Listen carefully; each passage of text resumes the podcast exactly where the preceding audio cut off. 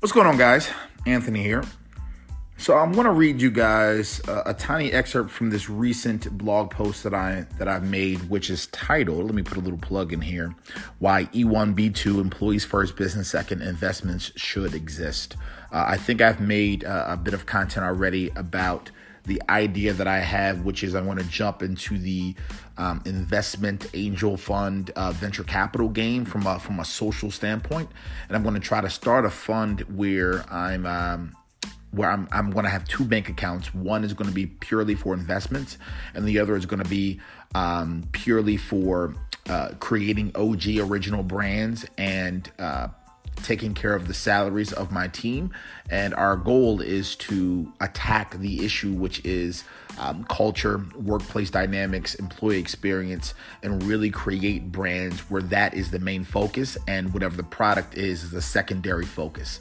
Um, so whether that's we're in the fashion industry, the restaurant industry, the automotive industry, whatever industry that we're going to be creating a brand or investing in, that really doesn't matter to us. The the big focus is going to be how we treat the people, how we develop our people, how we engage and interact with our people, the overall experience that our people are getting, and uh, we have a strong belief in in how that can affect the overall world. So there's a little bit of a social dynamic on that.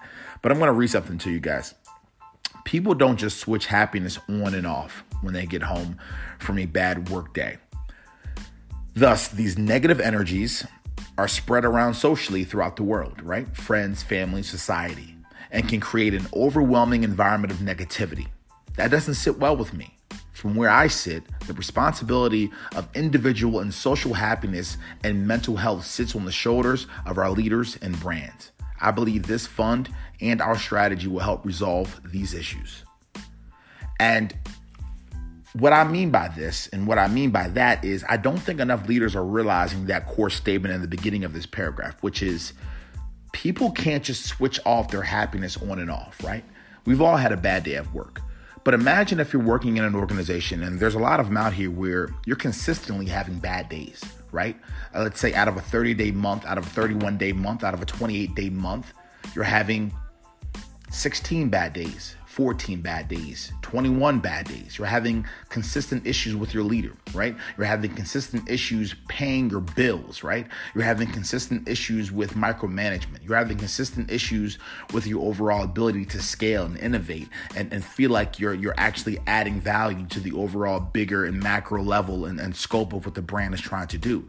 And so when you come home from work, you're negative to your wife, you're negative to your husband, you're negative to your kids, you're negative to people on the road while you're driving, you're negative to the, the barista at the Starbucks, you're negative to the guy or gal at the restaurant, you're negative to the guy or gal the dry cleaners. Thus, they're angry and they're upset because you were negative to them. Now they're negative, and you see how it socially is an issue.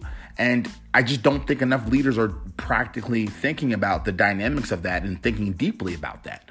And so, one of the reasons why I think this fund is going to be important is I'm going to attack that issue right there and, and, and understand that that is an issue and that is important. And as fluffy or emotional or soft as that may seem, people need to start remembering and thinking about this. As a leader, it is your sole responsibility. I believe this. It is your responsibility to impact their overall individual and social happiness from a mental mental health standpoint it is your responsibility to a certain degree. Now, obviously, you know, you know, if you're if you're a leader of adults, they have the right to to leave your company. Like no one's forcing them to be there, and they have the ability to get counseling and get help and get support and and find different ways to navigate through tough mental health perspectives. But again, from where I sit, they shouldn't even have to go to that extent.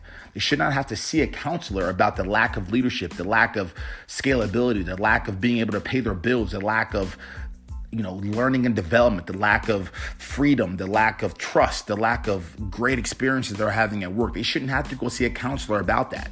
They shouldn't have to curse their wife out six days a week because of the variables that they are being put in due to them being angry. Now, again, I'm not making an excuse because there's two sides to this coin.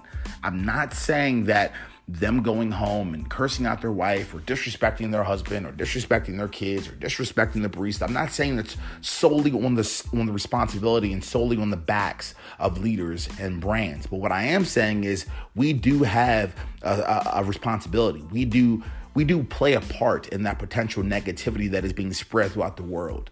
And so um, I just want people to start being thoughtful about that little component. Now, whether that's 20% out of 100, whether that's 30%, whether that's 45%, I don't know the actual percent. But what I do know is I personally have experienced this. I personally have felt the anxiety, the, the discomfort, the annoyance throughout an eight eight hour workday. Thus, I am coming home negative. Thus, I'm locking myself in a room for two hours to meditate and relax and, and be able to to approach the world and, and to spend time with my girlfriend, to spend time with my sister or spend time with my family or my friends because I needed those two hours to to, to relax and to um, get just get get you know lower the stress levels and that should not be the case. That should not be the situation that we're putting so many employees in. And so I believe this is an issue. And I guess just today, I just wanted to make this quick little podcast episode to, uh, to, to to bring more awareness to you leaders and let you guys know that you guys have a responsibility. You guys have um, a, a, voice. You guys have a, a, a perspective that a lot of employees are taking to heart, right? A lot of employees are having a very hard time dealing with leaders that are not listening to them, dealing with leaders that are not paying them what they should be getting paid based off the value that they're willing to put into the brand. You know, they, they have an issue with the lack of innovation abilities, the lack of um, autonomy they may have. These are these are fundamental issues that are affecting people's mental health.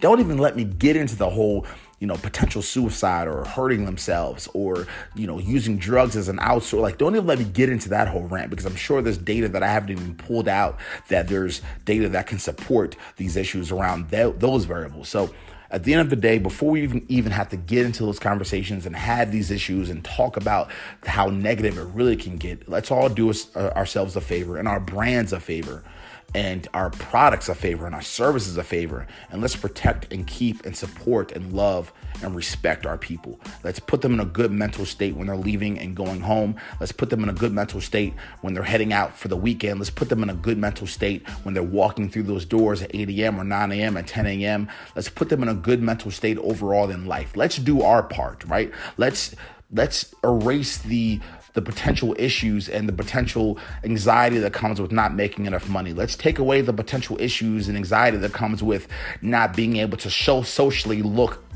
impressive to your mother, your father, your friends because you're not able to rise to this company. Let's let's take away the social and pressure issues of figuring out how you're going to just move overall and navigate your professional career because you're not getting the right L&D and you're not getting the right support from your leaders. Let's take away these anxiety variables. Let's take away these issues and let's do the right thing. And I always say this and I'll say this again. For a fact, Sally, Andrew, Derek, Bob, you know, the, the, the, common names that I use, I know for a fact that you would not want your daughter, your husband, your aunt, your uncle, whoever you're talking about, and whoever you're, whoever you're thinking about, I know for a fact you would not want your loved ones working for someone potentially like you, working for someone that doesn't care about these variables, working for someone that does not care about the longevity of someone's career. I know that for a fact, and let's start being thoughtful about that. Appreciate it.